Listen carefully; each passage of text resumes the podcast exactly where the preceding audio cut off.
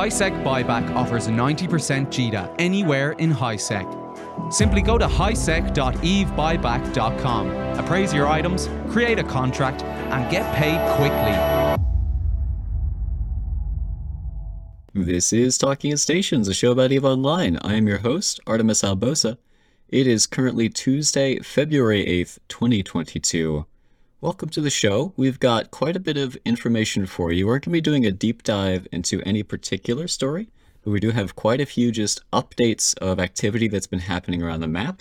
All right, so firstly, a bit of an exciting announcement. Katia Sae, you may recognize the name as the pilot who was the first to like transverse all of the systems in EVE Online. I think has some sort of world record as a result, but definitely the statue that you see portrayed here has been working with some other folks to make a really fantastic lore-based machinima series, I guess is the best way I could describe it. It is just uh, phenomenal. One of the best pieces of EVE content just ever, period, end of story. So the first episode came out it was called New Eden Travelers in the Beginning. And it was phenomenal, been extremely well received. If you haven't seen it yet, I would highly recommend it. But episode number two is coming out this Thursday at 2100 Eve time. And it will be uploaded straight here on Katia Sae's YouTube channel. So if you are not subscribed yet, certainly do so. Make sure you get a notification about that. Of course, like, with how great these videos are, like it'll be shared on Reddit, on Twitter. You will see it around, but make sure you don't miss it because it's going to be great. And if you haven't already, take the time to see episode one so that episode two is that much more enjoyable to you. Alrighty. So with that out of the way, let's jump into some other player news, specifically some combat oriented things. Sunday's show, in case you missed it, we had some fantastic guests on with Matterall. Talked a lot about Pochven and Fraternity's involvement with it. And the fighting still continues there. Rote Kapelle still has a few structures remaining. Fraternity is still intent on removing those structures, and they successfully took care of a couple of them. In this particular instance, we have a fight, and then a follow up to what happened after that fight occurred. So the story here Rote Kapelle had an Astrahus that was in its final hull timer, and Fraternity was going to come and bash it, but they had to leave. They had to go back to their home system H4 TAC H or something. I forget. To deal with snuffed out. There was a breakout attempt or some fight going on. So they all left and the timer started repairing. But they did get a few people back in after that other distraction was handled and managed to pause the timer long enough to get a few more reinforcements. And they just sort of tried to trickle in and get a fleet together to keep this timer paused. And they actually managed at, at the end of things to get the structure on this Astrahus down to 6%. So this Astrahus was almost dead. And they were indeed focusing, as I understand it, their target calls were all damage on the Astrahus. They didn't particularly care about losing their ships. They wanted the structure dead because citadels in the Pochven region existed before the Pochven region existed. So Pochven is made up of systems that used to be in different areas of space. Nalvula, as an example. And citadels can't be anchored. So everything there is grandfathered in. If it dies, it is permanently dead. So they were interested in killing it. Rote obviously were interested in defending it, and they managed to do so successfully here just by the skin of their teeth, but generating a nice battle report out of it. They brought in some Vargurs and a Dread revelation, again worth noting, something unique in Pochven. You cannot build them anymore. So all the capitals in Pochven are were there before they existed. If they die, they're dead for good, can't get back. So they managed to, to force off and kill quite a few things during this little engagement and save their Astrahus this time. But there were other citadels that also had reinforcement timers and Fraternity were less distracted when those timers came around, so they did end up finishing off another of Rote Kapelle's citadels in Pochven. I want to look at the Pochven citadel losses just to show you sort of the scope of destruction that this fraternity campaign against Rote Kapelle has had. People often talk about how marauders can be disruptive or can make fights not happen which at a certain scale is very true. Like if, if you are solo roaming, or maybe you have a group of five to 10 people and you aren't intending to fight against a marauder, a marauder prevents you from taking fights. But marauders also in their current states just enable you as a group to really punch above your weight if you know what you're doing and if you're willing to shell out the cash. Let's be honest these things are, are obscenely expensive. So it's and again you can see that in the numbers. We had 44 versus 68 they were outnumbered. The ships we had loki's i think they were ham loki oh they focused logi. Yeah ham loki's. And Munins against some Serbs and the Vargurs. And normally, if you have like a Cerberus fleet as an example, and you're going up against another well organized fleet, like a Loki fleet with T3 Logi or a Munin fleet with a decent scimitar wing, you just don't stand a chance of breaking anything unless your opponents make a mistake. What the Vargurs and the Marauders let you do is break things. They let you kill things and make the fight bloody. And if the hostiles aren't able to break your marauders or are distracted because they're trying to shoot a citadel instead of you, then it really lets you ramp things up and, and take fights when otherwise it would have been hopeless to do so. Rote just wouldn't have had the numbers to contest this timer. I had a discussion recently about Vargurs or not Vargur specifically, but Marauders specifically on declarations of war when we were doing the Black Mark Awards. And it's certainly certainly a divisive topic, I should say. But I, I like the state that they're in. Just I like them. Okay, here we go. Pochven Citadel losses. We can see here Rote Kapelle since the offset of this recent campaign by Fraternity have lost two Astrahuses and two Fortizars, all in Nalvula um, which had quite a few citadels. So that those numbers are dwindling and dwindling fast. And of course, there are more timers like this Astrahus, which was saved. As I understand it, has already been reinforced again. So more content to come here. Uh, it was worth noting, it was mentioned in our break room, and I just wanted to bring it up here again, that a lot of the defense that Rote Kapelle is able to put together involves bringing in friends. They can't, like, the scale of Rote Kapelle versus Fraternity is just uh, completely different. It's like a mid-scale alliance versus a block level alliance. And so they, they have to be able to bat phone to put together the numbers if Fraternity really wants to commit to a timer. So that could be a determining factor going forward in how these timers go. I wouldn't be surprised if they continue to be fun and bloody going forward. Other Citadel news. Let's take a look at Venal. Now, I'll remind you once again on the map, Venal is the NPC nullsec region in the north, very much surrounded by fraternity space. And recently, Northern Coalition deployed with a few of their allies to try and clean up the region, the glassing of Venal, if you will. They initially met some decent resistance from Brotherhood of Spacers, who brought in some allies with Volta, a triumvirate was there. There was just a whole host of different groups who showed up, very similar to the Rote Kapelle situation in Pochven, where the individual group who was trying to defend their structure stood no chance on their own, but a collection of these smaller groups who are all similarly minded in the way that they play the game, to, to a certain degree, just non-block organizations banded together to put up a pretty good. But things are continuing to die over in the region of Venal. We talked about the Fortizar when it died previously. We've also since had a couple of Astrahuses die, two belonging to Boss and one belonging to Truly Fine Corporation.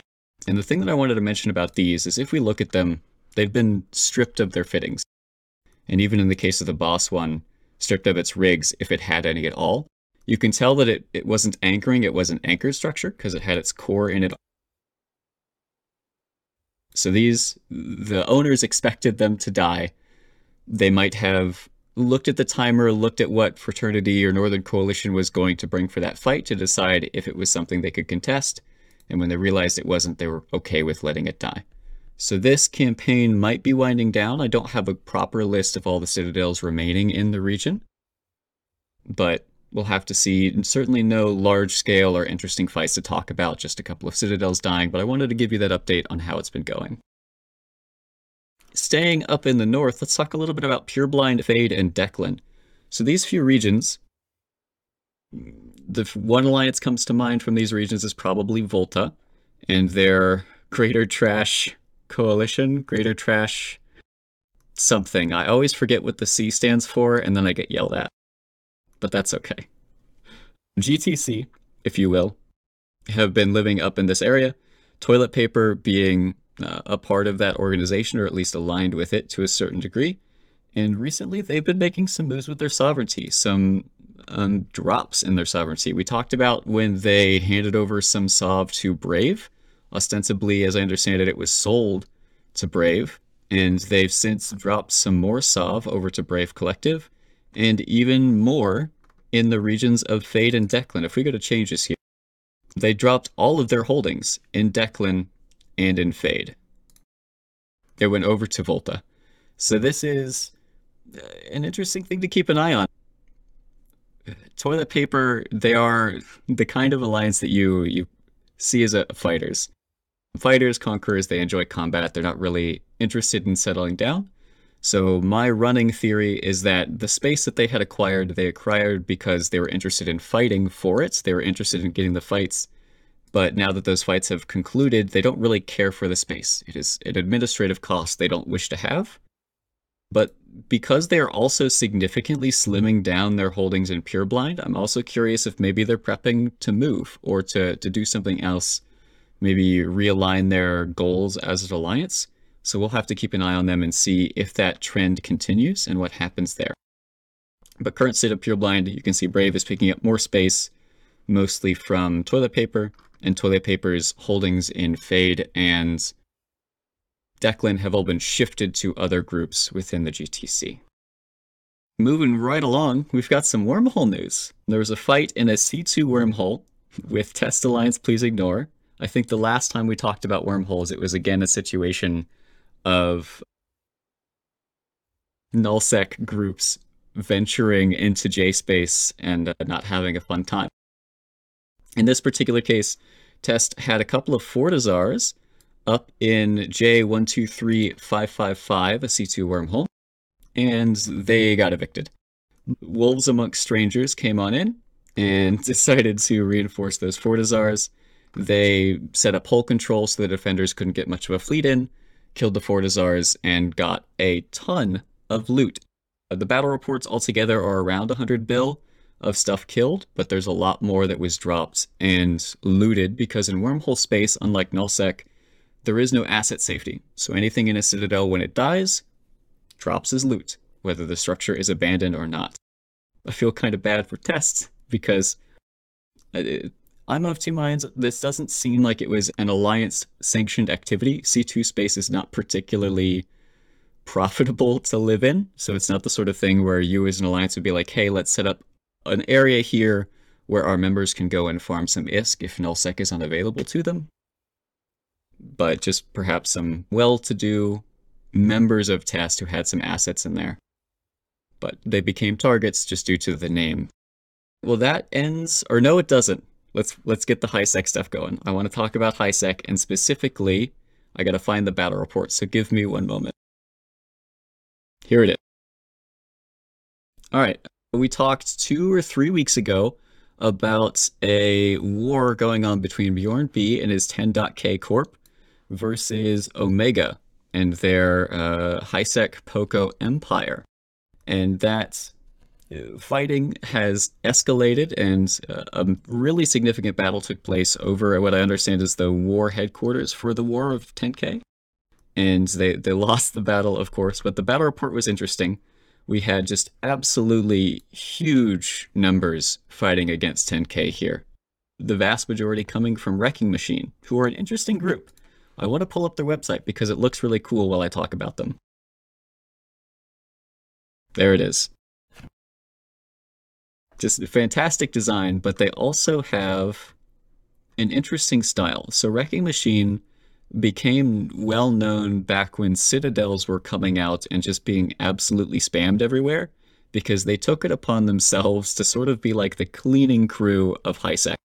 They would go around and just kill citadel after citadel after citadel, and they would uh, take the loot and pay their members for participating to the extent where they would even say like, "Hey, you don't have to be a full-fledged member of our group. Stick an alt in and just join in on some timers." So they had great doctrines. They had alpha skill plans for flying a phantasm. It was just amazing. Oh, thank you for that call out. We have since fixed the gray screen.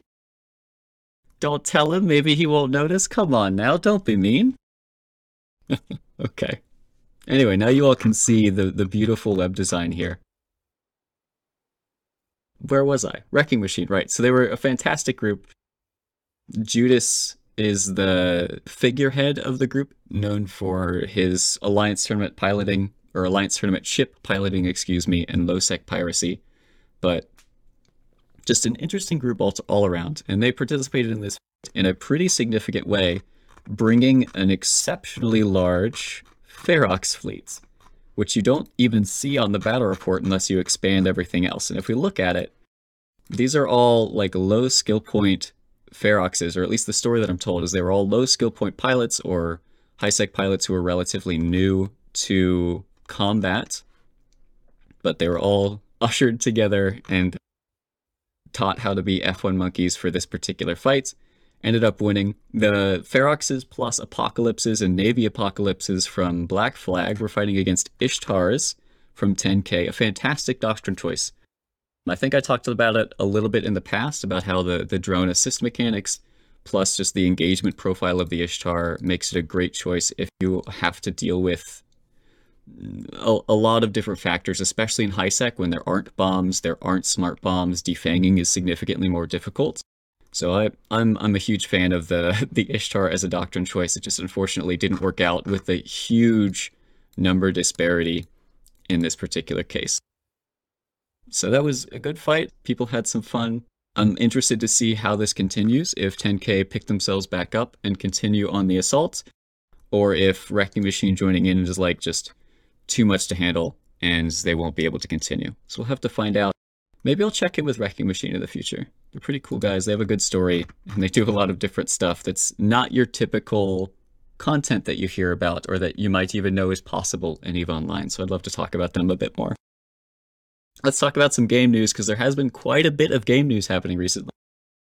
Okay, I don't have any any documentation or visuals to show, but there's some drama that was trying to be stirred up about a policy change CCP recently made to the way they handle spam for recruitment specifically when it comes to new bros.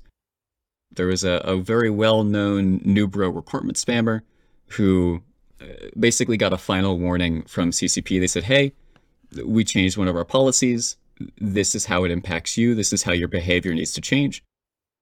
And so then he's like, okay, well, I guess I'm shutting my corp down now because it only survives based on spamming recruitment to everybody.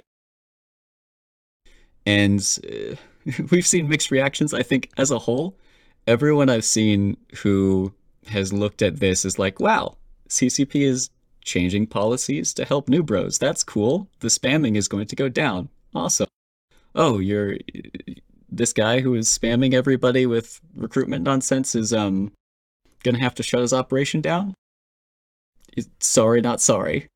I just wanted to bring that up as a note. You may have seen the drama. I don't really want to get in on the drama because I think my perspective is fairly clear on that but it is nice to see that CCPA is changing their policies. And I specifically like, as somebody who who works in HR, like reaching out directly to somebody and saying, "Hey, this policy has changed. Here's how it impacts you."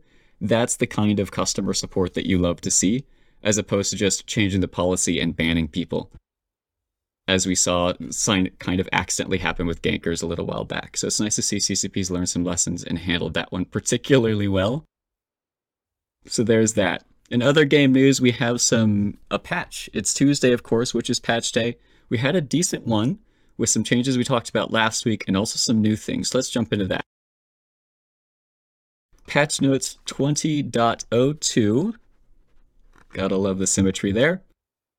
First and foremost, Dynamic bounty system. I'm hoping to do a good deep dive about this on Sunday with some from different perspectives from different groups who interact with the dynamic bounty system and the ESS.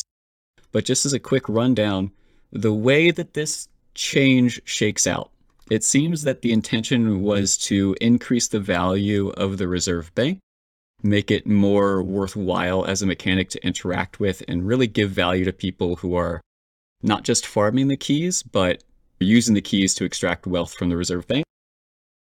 They also wanted to respond to player concerns about nullsec income, specifically ratting income. So there's a metric to determine how safe a system is based on how much has been destroyed in that system recently. The higher this index, the more dangerous the system is, the more ISK you're going to get if you're ratting in there, versus the lower the percentage, the less ISK you get out because the system is more safe. And the idea was to force people to move around so they can't build castles, basically create a dynamic bounty system, as the name would imply. Now, not many people liked this, as you would imagine. Nerfing income never goes particularly well. And so the, the hope was to bring the floor up a little bit. And the way the math works out, if you're working in a system that was at the floor, at the minimum level of income based on the dynamic bounty system previously, your income now, if you extract from the ESS, is more than doubled. So basically, CCP said, hey, now some of that ISK that was previously just poofing into nowhere, the bounties that disappeared into the ether of space. Now it's going into the ESS. And so if you can extract that wealth from the ESS, you are going to be able to capture more of it. So the incentives they're trying to create here, I think, are pretty clear. There are concerns that for a lot of players, it's still just not worth it to rat in a system with the BRM, the bounty risk multiplier, that is particularly low just because you have higher income alternatives, or you're going to move to other space. You're going to do what the dynamic bounty system tells you to, and just move to space with a higher BRM to get more. There's also the the fact that the way the ESS plays out and the meta surrounding it is a bit controversial, to say the least.